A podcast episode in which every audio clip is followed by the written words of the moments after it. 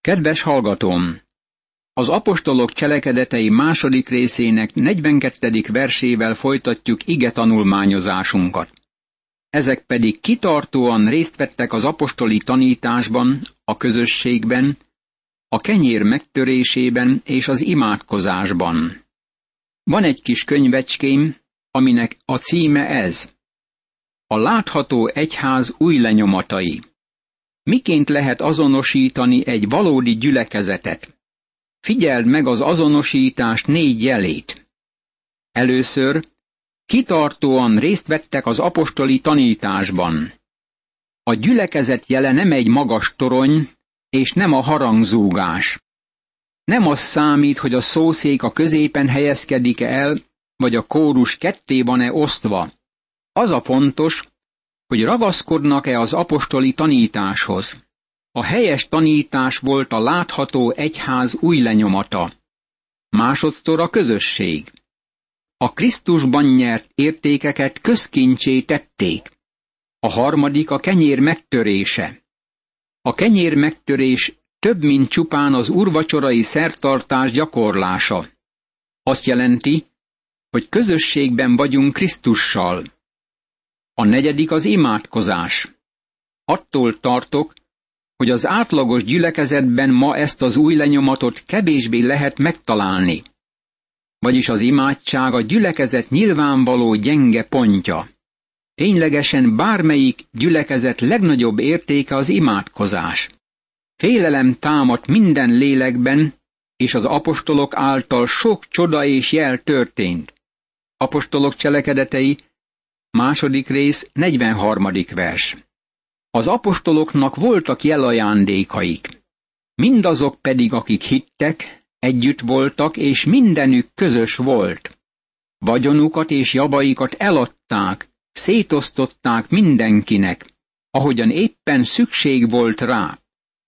Napról napra álhatatosan, egy szívvel, egy lélekkel voltak a templomban, és amikor házanként megtörték a kenyeret, örömmel és tiszta szívvel részesültek az ételben. Dicsérték az Istent, és kedvelte őket az egész nép. Az Úr pedig napról napra növelte a gyülekezetet az üdvözülőkkel.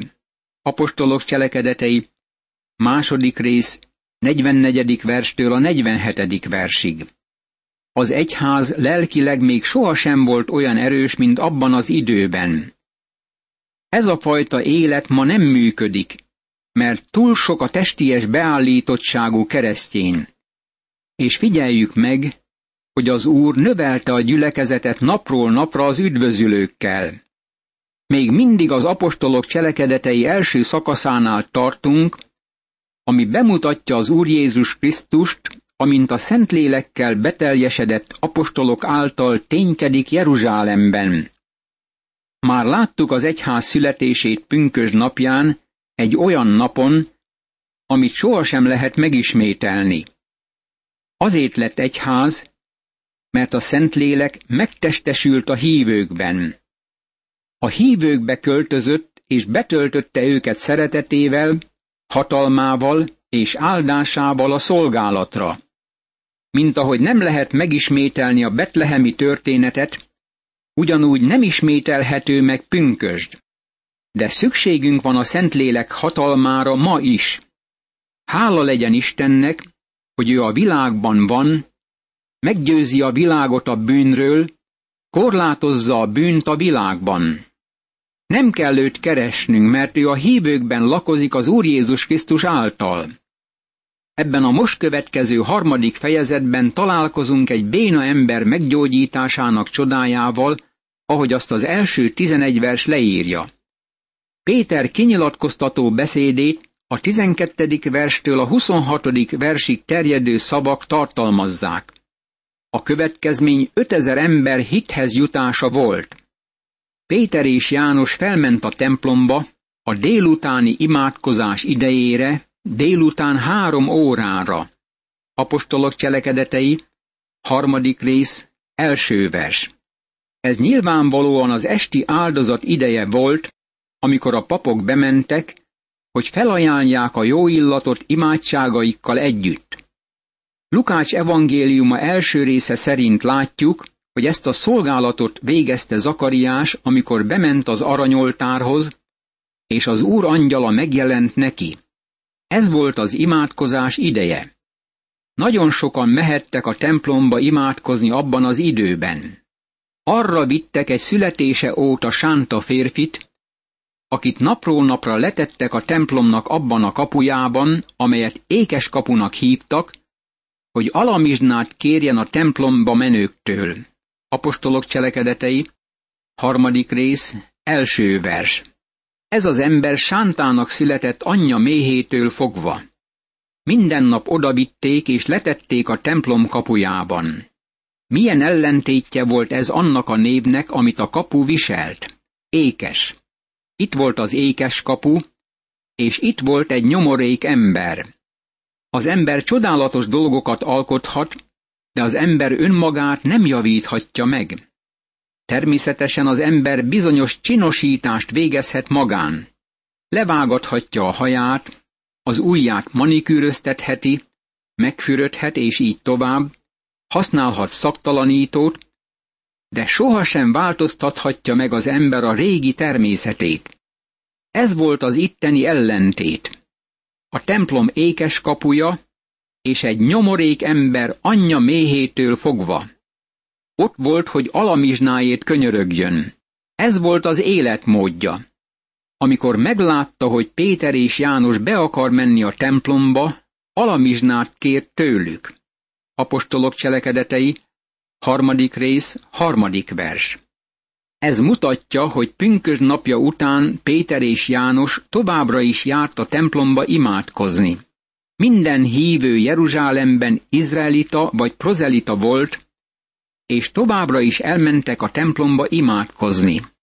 A szegény koldus meglátta Pétert és Jánost, és remélte, hogy valamit adnak neki alamizsnaként. Péter pedig Jánossal együtt rátekintett, és azt mondta, nézz ránk! Ő felnézett rájuk, remélve, hogy kap tőlük valamit. Apostolok cselekedetei, harmadik rész, negyedik és ötödik vers. Amikor ez a két férfi odafigyelt a koldusra, ő rájuk nézett azzal a bizonyossággal, hogy valamit kap tőlük. Péter ekkor így szólt hozzá. Ezüstöm és aranyam nincsen, de amim van, azt adom neked.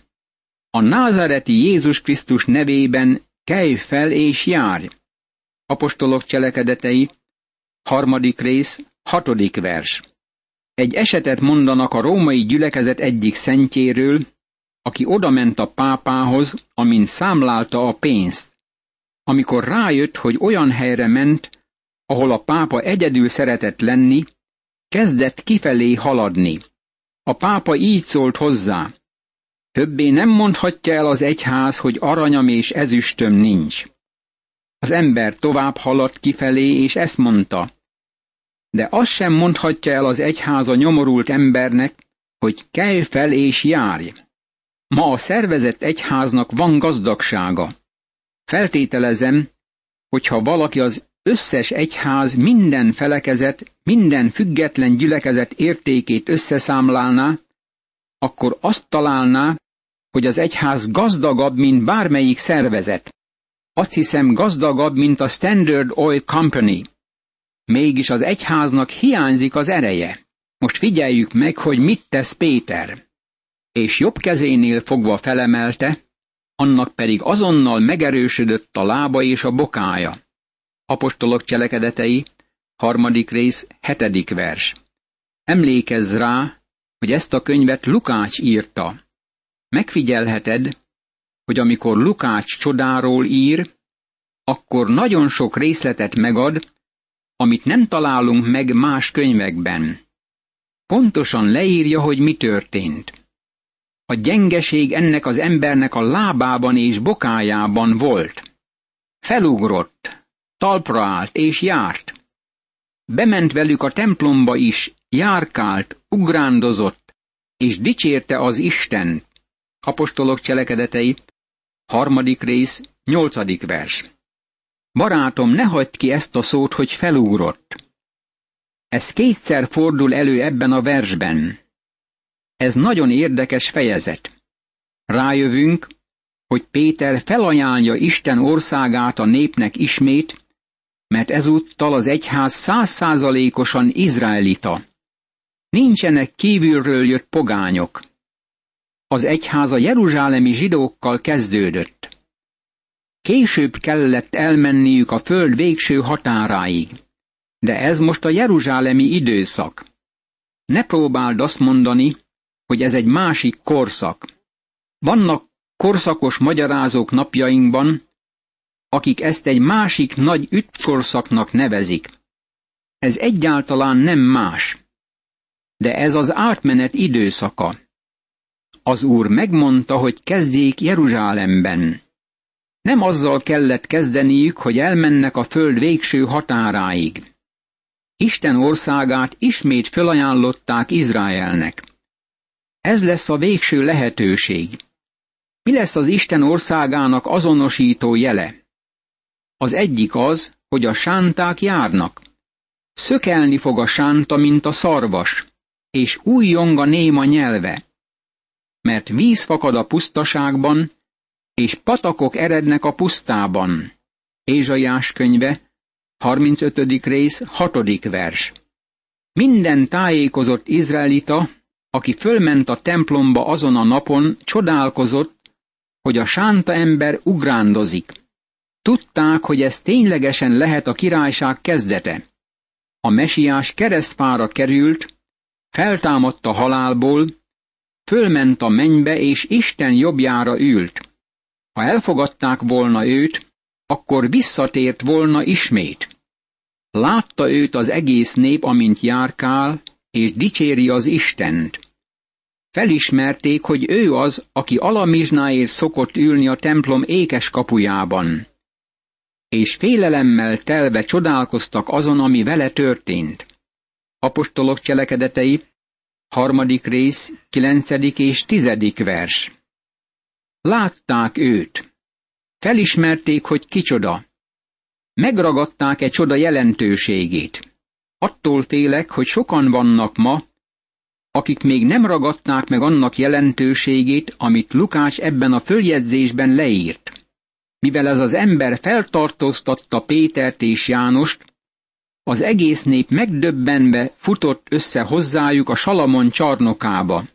Apostolok cselekedetei, harmadik rész, tizenegyedik vers. Vajon ez a királyság kezdete? Nagy események történtek Jeruzsálemben az utóbbi néhány héten. Tanúi voltak Krisztus keresztre feszítésének, feltámadásának, mennybe menetelének, pünkösd napjának. Ámultak a csodálattól. Mi akar mindez lenni? Amikor Péter ezt látta, így szólt a néphez. Izraelita férfiak, mit csodálkoztok ezen? Mit néztek úgy ránk, mintha saját erőnkkel vagy kegyességünkkel értük volna el, hogy ő járjon? Apostolok cselekedetei, harmadik rész, tizenkettedik vers. Péter az izraelita férfiakhoz beszél. Ez a jeruzsálemi korszak. Ez az átmeneti időszak. Az egyház még nem indult el más területekre. Rómában még senki nem hallott róla. A világ más részein még senki nem hallott róla. Ez Jeruzsálemben történik. Mondhatok-e valamit nagyon kedvesen? A Bibliát olvasó embernek ugyanazt a józanészt kell alkalmaznia, mint más könyvek olvasásában. Ez Isten könyve, de nem valami földön túli típusú könyv. Ez a mi földi életünkkel foglalkozik, és úgy beszél, hogy az ember megértheti. Péter nagyon óvatosan mondja el nekik, hogy ez a csoda nem saját erejének a vívmánya. Rá akar mutatni ennek a zsidó hallgatóságnak az Ószövetségre. Megmondja nekik, hogy ha Istenhez fordulnak, akkor ezek a proféciák beteljesedhetnek. Figyeljük meg némelyik proféciát, amelyeket ezek a zsidók ismertek. Dávid házára és Jeruzsálem lakóira pedig kiárasztom a könyörület és a könyörgés lelkét.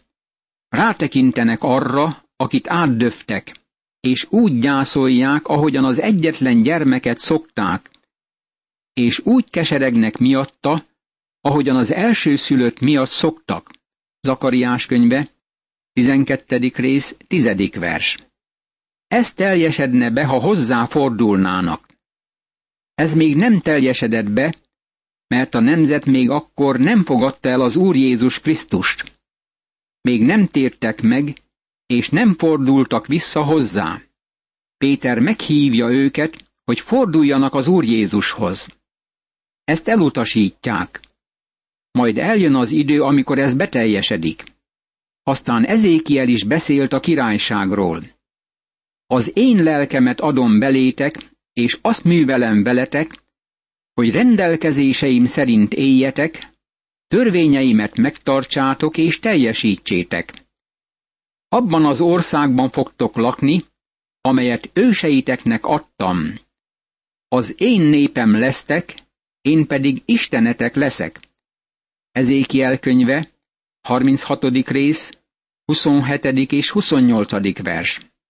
Figyeljük meg Ézsaiás könyve 12. fejezetét, ami kiemelkedő a többi között. Csak hat versből áll, és beszél a királyság idején végbemenő istentiszteletről. Azon a napon ezt mondod majd. Hálát adok neked, Uram, mert bár haragudtál rám, elmúlt haragod és megvigasztaltál.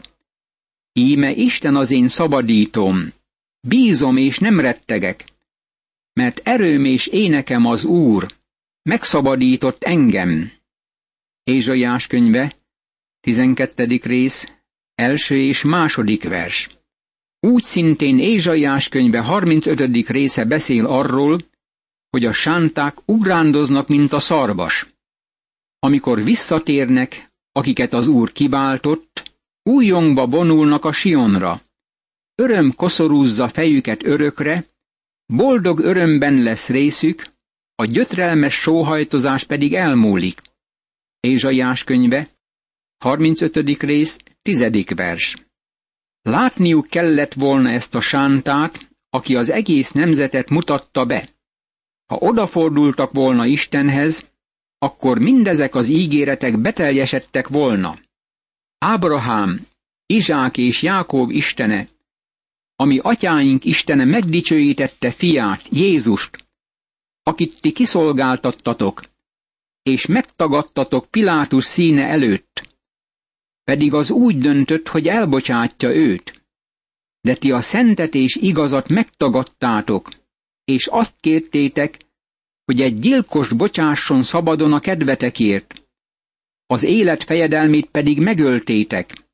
Az Isten azonban feltámasztotta őt a halálból, aminek mi tanúi vagyunk. Apostolok cselekedetei, harmadik rész, tizenharmadik, tizennegyedik és tizenötödik vers. Itt megint tovább megy. Simon Péter sohasem prédikál úgy, hogy a feltámadást ne említené. Pál sem. Sajnos, ma sok prédikátor elmondja prédikációit anélkül, hogy említeni a feltámadást. Az ő nevébe vetett hitért erősítette meg az ő neve ezt az embert, akit itt láttok és ismertek, és a tőle való hit adta vissza neki a teljes egészségét, minnyájatok szeme láttára. Apostolok cselekedetei, harmadik rész, 16. vers. Lényegében Péter apostol ezt mondja. Nem látjátok ott azt az ugrándozó embert? Ez történik majd a királyságban. A kérdés az, hogy akarjátok-e, hogy a mesiás visszatérjen, vagy nem. Akarjátok-e őt elfogadni? Most már tudom, atyám fiai, hogy tudatlanságból cselekedtetek, mint a ti előjáróitok is. De amit az Isten előre megmondott minden profétája által, hogy az ő Krisztusa szenvedni fog, azt teljesítette be így. Apostolok cselekedetei, harmadik rész, 17. és 18. vers. Múltbeli cselekedeteik miatt egy egész sor tennivaló vár rájuk. Meg kell bánniuk bűnüket, és meg kell térniük. Ez nem volt nekik új üzenet. Én, én vagyok az, aki eltörlöm álnokságodat önmagamért, és védkeidre többé nem emlékezem. Ézsaiás könyve, 43. rész, 25. vers. Figyeljük Péter üzenetét. Tartsatok tehát bűnbánatot, és térjetek meg, hogy eltöröltessenek a ti bűneitek, hogy eljöjjön az Úrtól a felüdülés ideje, és elküldje Jézust, akit mesiásul rendelt nektek. Apostolok cselekedetei, harmadik rész, tizenkilencedik és huszadik vers. Ha elfogadták volna Jézust, akkor ő visszatért volna a földre. Péter határozottan állítja, hogy így történt volna. De akkor mi lett volna Isten programjával? Megmondok neked valamit, ami maradjon titok közöttünk. Nem tudom, hogy mi történt volna. Vajon ez meglepetést okoz neked? Van azonban más hírem is. Senki sem tudja, egyedül Isten. Számos kérdést tehetünk fel, amelyre nincsenek válaszaink. Csak azt tudjuk, hogy az a nemzet nem fogadta el Jézus Krisztust. Ez az egyetlen válasz a kérdésre. Bármilyen más válasz a legmerészebb spekuláció lenne. Imádkozzunk! Örökkévaló Istenem, hálát adok neked azért, hogy minden ígéreted valóra vált a múltban, és a még hátralevő ígéretek is mind beteljesednek a jövőben. Segíts, hogy higgyek ígéreteid beteljesedésében, hogy azok ne ellenemre, hanem javamra teljesedhessenek be. Ámen.